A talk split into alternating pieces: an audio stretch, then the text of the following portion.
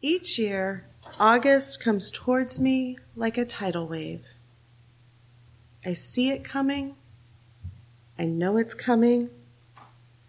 And yet there's nothing I can do to prevent it. I've tried a variety of strategies to counteract the effects. Buying school supplies early, planning out tasks for the month, sticking my head in the sand and pretending it'll go away. But the end result, year after year, is always the same. I'm left feeling overwhelmed and dreading the days to come. I used to think that this was because I'm a teacher. August marks the end of summer vacation. That always seems too short and a return to the structure and routine of the school year. However, recently I've talked with friends who are non-teachers, non-parents, and they tell me that they feel the same. Maybe we're all mourning the loss of those long summer days when the extra hours of sunlight call to us. I'm not sure but I was acutely aware of this feeling this year. I was also aware that sometime in early September, after the paperwork for school had been filled out, the back to school nights held, the beginning of the year assessments administered, when the students' names that appeared on my roster became individuals with unique personalities, and my own children began to find their place and their rhythm in this new year, I began to feel a different sense. I started to look at the coming months with hope for what might be possible. For my children, for my students, for myself. And I also wondered how August might have felt differently if I had somehow been able to dwell in the possibility of the coming year instead of mourning the loss of those warm summer days. Emily Dickinson first penned the words, I dwell in possibility, in a poem in which she compared the writing of poetry to prose. At first look, it appears that she was simply stating that poetry, with all its possibilities, is to be preferred to prose. Perhaps it's the English teacher in me, but I think there's more. I think this poem speaks to anyone who doesn't fit the mold, who, like the poetic form in Emily Dickinson's day, was not the norm. For me, it says that those people who live, who dare to live outside the box also live in the possibility of what could be. They see things differently. They choose to focus on what could be instead of what is. I'm also reminded of a story I heard about 10 years ago at a conference in New York. The now Senator Cory Booker tells this story of his arrival in Newark, New Jersey. At the time, Booker was a young law stu- student at Yale University.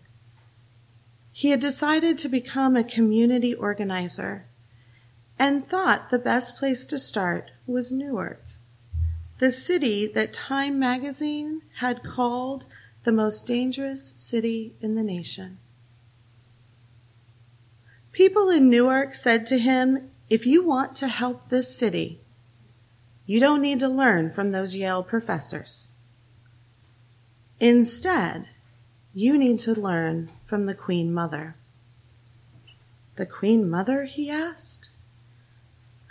Booker says that it was suggested that he visit a woman who lived on the fifth floor of Brick Towers one of Newark's most notorious developments.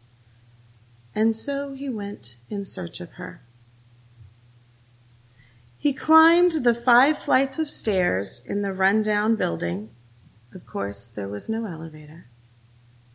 And knocked on the door of Miss Virginia Jones's apartment. A 70 something year old woman came to the door. Retelling this story, he recalled saying, Ma'am, I am Cory Booker. I am a Yale law student, ma'am, and I am here to help you out.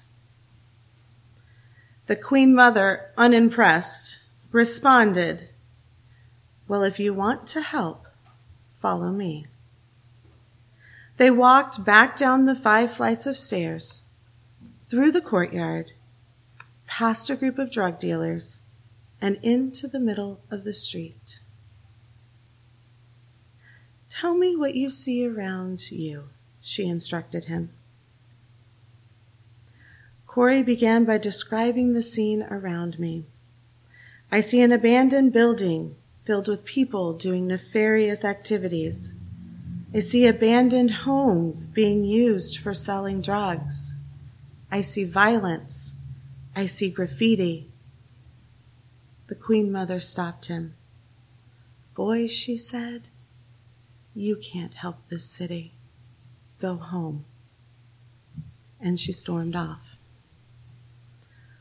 Cory ran behind her stunned. Ma'am, ma'am, he asked, what just happened? Victoria Jones reeled around and said to Cory, You need to understand something, boy. The world you see outside of you is a reflection of what you have inside of you. If you are one of those people who only sees problems and darkness and despair, then that is all there is ever going to be for you. But if you are one of those stubborn people who every time you open your eyes, you see hope, opportunity, possibility, love, even the face of God, then you can help me make a change. We too have the choice to see the world as it is or as it could be, full of possibility. What difference would it make if we chose to see the possibility in each other, in ourselves? If instead of tearing ourselves down, we recognized that we are unique and full of potential, what difference would it make in the world around us?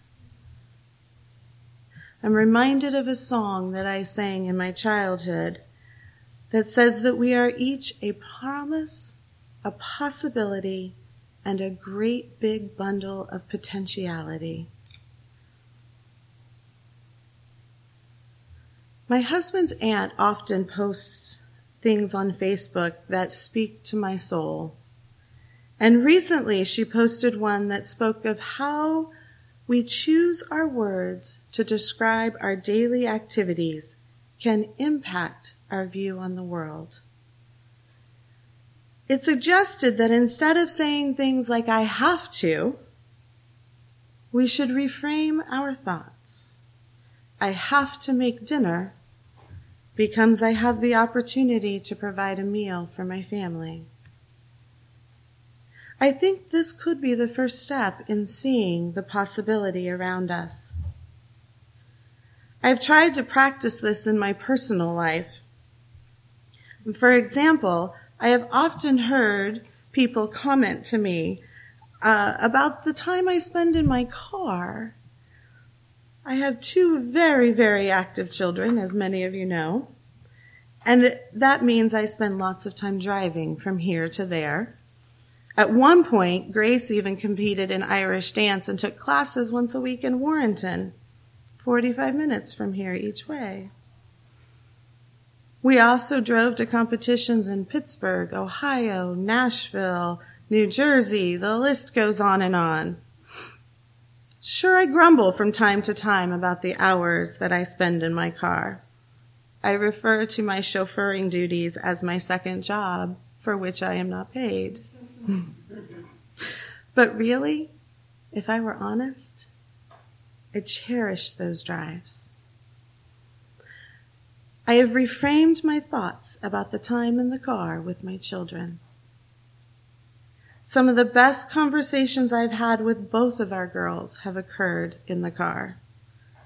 Our car trips, whether they are across town or our summer drives halfway across the country, are a time to talk, to catch up, an opportunity to sing show tunes with the radio turned up, a possibility for connection, and an opportunity that I know will be gone before I know it.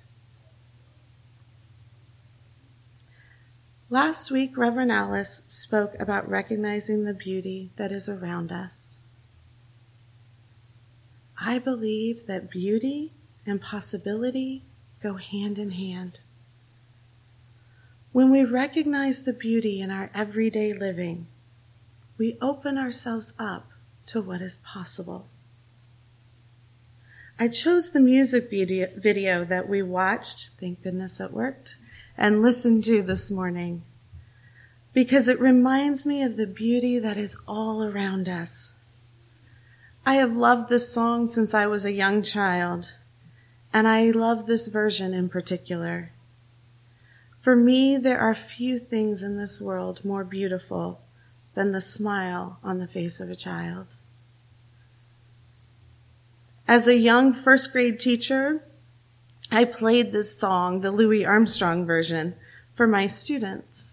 And then I would ask them to draw pictures of the things that they thought were beautiful in the world. Their perspectives were stunning.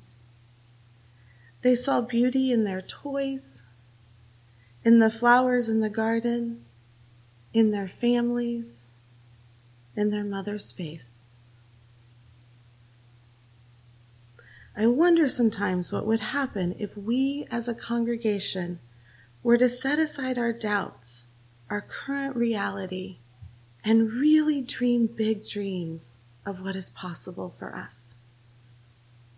Where would those dreams take us?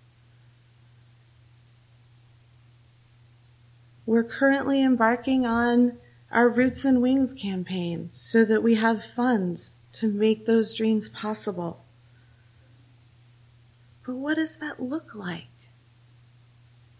Yes, we have issues with our septic tank, and our space is limited. But do we see only the issues that need to be fixed?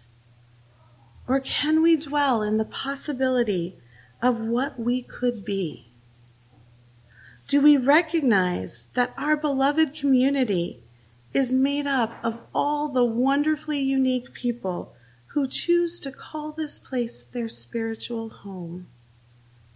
That we are more than just this building. I believe that our lives, whether they are intended, what we intended them to be or not, are what we make of them. That we start by recognizing the beauty around us and once we recognize that beauty, we can truly dwell in possibility.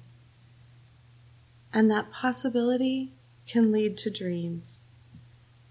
And dreams, with much intention and hard work, can give life to new reality. May it be so for each of us. May it be so for this beloved community. And may it be so for the beautiful, broken world in which we live. Blessed be.